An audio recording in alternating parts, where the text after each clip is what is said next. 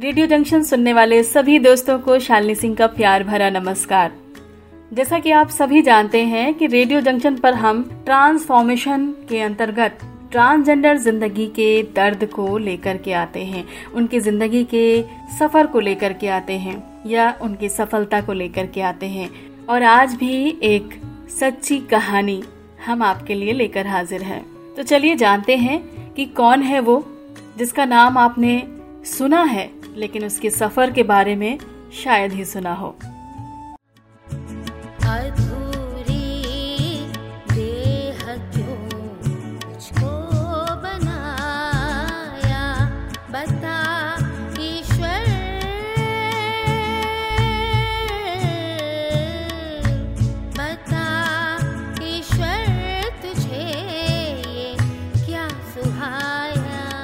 दोस्तों कच्ची उम्र मासूम, मन कंफ्यूजन सवाल।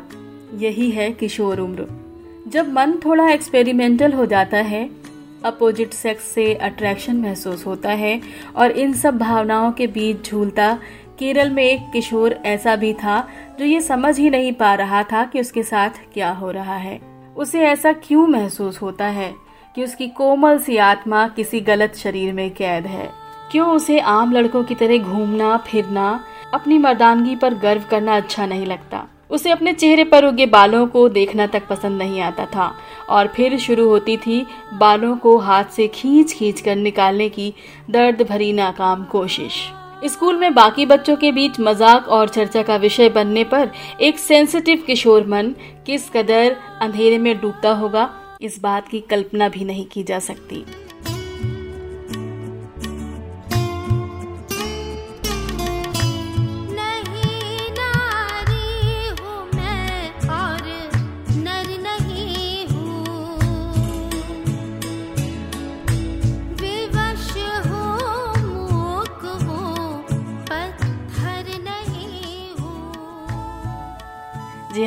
हम बात कर रहे हैं डॉक्टर प्रिया वी एस की, जो केरल की पहली ट्रांसजेंडर आयुर्वेदिक डॉक्टर बनने का रुतबा हासिल कर चुकी हैं। लेकिन ये सफ़र इतना आसान भी नहीं रहा। डॉक्टर प्रिया बताती हैं कि बचपन में जब मैं बारबी डॉल के साथ खेला करती थी तो पेरेंट्स को अजीब लगता था। लेकिन स्कूल में हालात अलग थे। मेरे हम उम्र दोस्त मुझे साइको, यानी मानसिक रूप से बीमार कहकर छेड़ा करते और मेरा खूब मज़ाक बनाया करते। नतीजा ये हुआ कि मैंने खुद को एक खोल में बंद कर दिया। माता पिता ने मुझे लड़का समझकर नाम दिया था, जीनू शशिधरन। लेकिन मुझे हमेशा लगता था कि जैसे मैं कुछ और ही हूँ। दिल से आवाज़ आती थी, जीनू, तुम लड़का नहीं, लड़की हो। लेकिन सच्चाई तो कुछ और ही थी। दुनिया मुझे लड़का ही मानती थी और दिल की इस जद्दोजहद को सुनने और समझने वाला कोई नहीं था। मैंने अपना दिल अपनी डायरी के सामने खोल दिया। एक दिन मेरी डायरी मम्मी पापा ने पढ़ ली और फिर मानो आजमाइशों का दौर शुरू हो गया। माता पिता मुझे मनोचिकित्सक के पास भी ले गए। पर इसका इलाज तो तभी हो सकता ना, जब कोई समस्या होती। फिर भी मैंने बरसों कोशिश की अपने आप को झुटलाने की और अपनी फीलिंग्स को दबाने की। हाई स्कूल तक पहुँचते पहुँचते मैंने ये ठान लिया था कि मैं आम लड़कों की तरह ही बन कर रहूँगा। कई सालों तक मेरी मेल ईगो मेरे स्त्री मन पर हावी रही।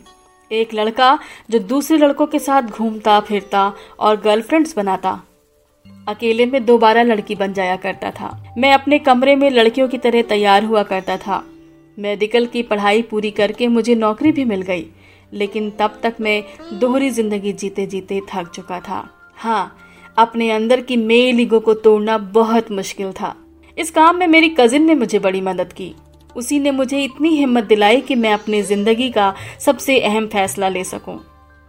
इससे पहले तो मुझे यही लगता था कि जैसे मैं कोई इंसान ही नहीं, सिर्फ़ सांस लेती हुई एक मशीन हूँ। खुद से मिलने का ये फैसला आसान नहीं था।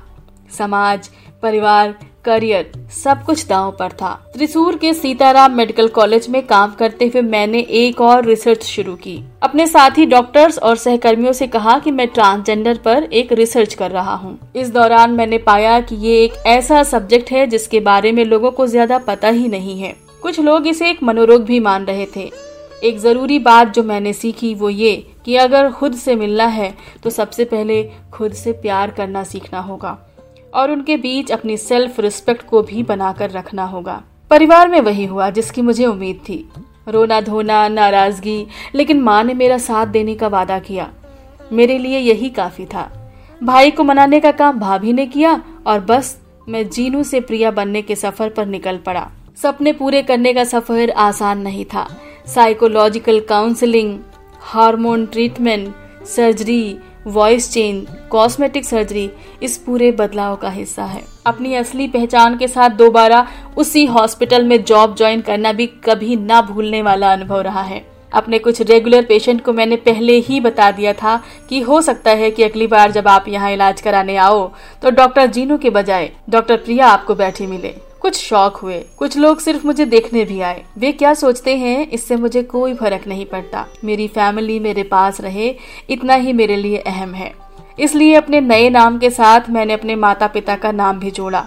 माँ वंजा के नाम का वी और पिता शशिधरन के नाम का एस। बचपन से लेकर आज तक वे मुझे हर काम में सपोर्ट करते आए हैं। हर सपने को पूरा करते आए हैं। अब उनका नाम भी मुझे कंप्लीट करेगा।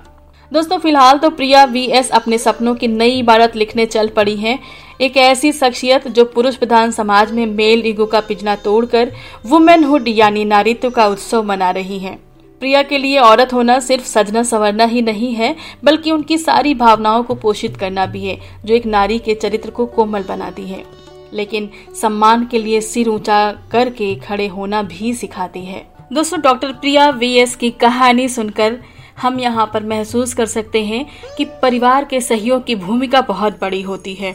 और ज़िंदगी की कोई भी जंग हो, यदि परिवार का सहयोग, समर्थन और प्यार मिलता है तो यकीन मानिए, ज़िंदगी की हर जंग आसान लगती है। और ट्रांसफॉर्मेशन एक नई पहल में हमारी कोशिश भी यही है कि हम सभी ये बात अच्छी तरह समझ सके कि हमारे बच्चों को परिवार की कितनी ज़रूरत है। जिस ट्रांसजेंडर वर्ग के लिए हमारे दिमाग में हमारे जहन में गंदे ख्यालात आते हैं। जिस ट्रांसजेंडर वर्ग को हम छूना पसंद नहीं करते, उनसे मित्रता करना पसंद नहीं करते, उन्हें अपने घर में बिठाना पसंद नहीं करते, वो किसी और ग्रह के नहीं हैं, बल्कि हमारे घरों से निकले, हमारे ही संस्कारी परिवारों के बच्चे हैं। उनकी ज़िंदगी में जो भी गलत राह उन्होंने चुनी, वो गलत राह उन्हें हमने ही दी है।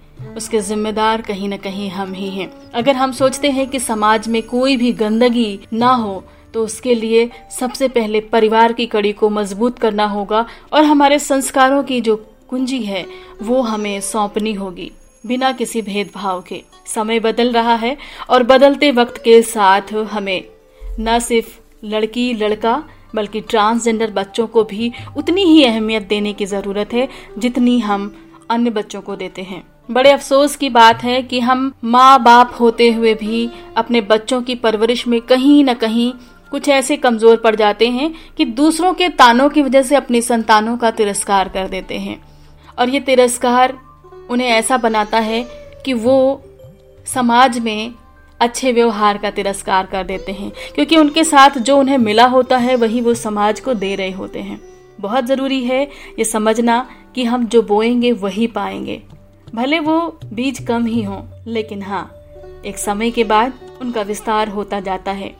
और आपने देखा ना कि एक समय था जब सिर्फ़ किन्नर जानते थे हम, लेकिन जब से ट्रांसजेंडर बिल बना पास हुआ, तब से इनकी संख्या हमें देखने को मिल रही है, क्योंकि जब इन्हें अधिकार मिले तो अपने अधिकारों की लड़ाई के लिए ये खुलकर सामने आने लगे हैं। जो छुपे हुए थे, उन्हें लगा कि कोई समझे या न समझे, पर कानून हमें समझेगा और हमें हमारा हक दिलाएगा। तो ज़ाहिर बात है कि हर व्यक्ति को जीने का अधिकार है और हर बच्चे को शिक्षा का अधिकार है।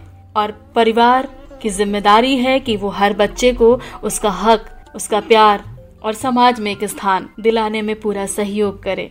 आप सभी से यह अनुरोध है कि जब कभी घर में बच्चे हों तो सिर्फ़ यही मत सोचें कि सिर्फ़ मेल या फीमेल चाइल्ड होगा। हो सकता है कि आपके बच्चे में ट्रांसजेंडर के गुण भी हों।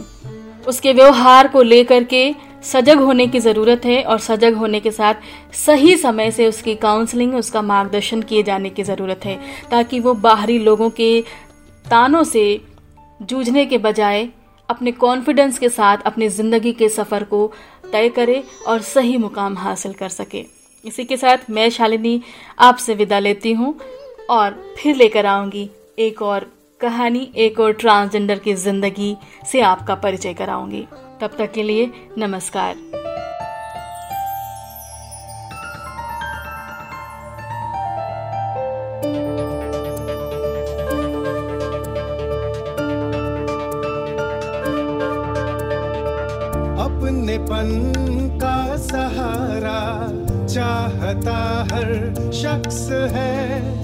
हर धड़कते दिल में देखो, रब का ही तो अक्स है।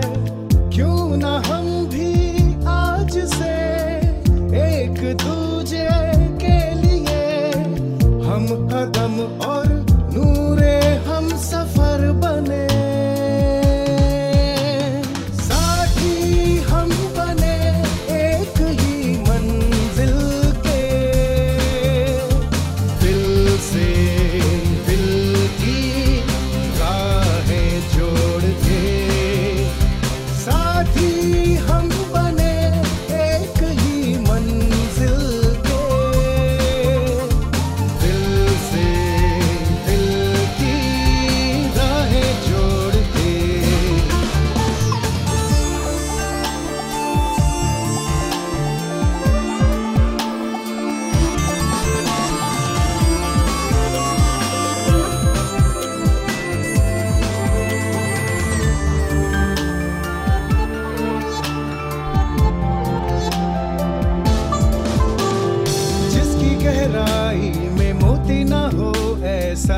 समंदर नहीं।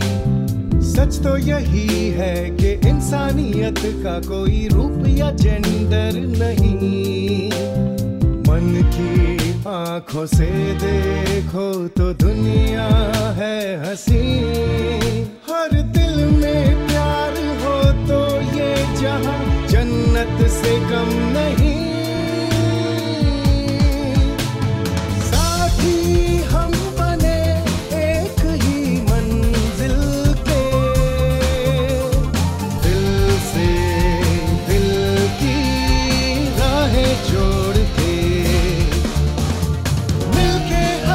कदम राह के हम सफल बने। आओ चलो।